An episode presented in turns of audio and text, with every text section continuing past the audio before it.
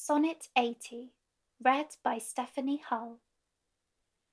Oh, how I faint when I of you do write, knowing a better spirit doth use your name, and in the praise thereof spends all his might, to make me tongue-tied speaking of your fame.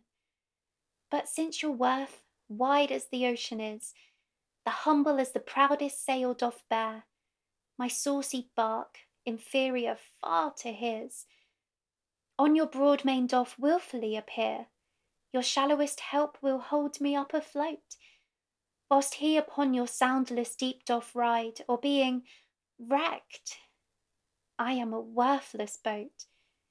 He of tall building and of goodly pride. Then if he thrive and I be cast away, the worst was this, my love was my decay.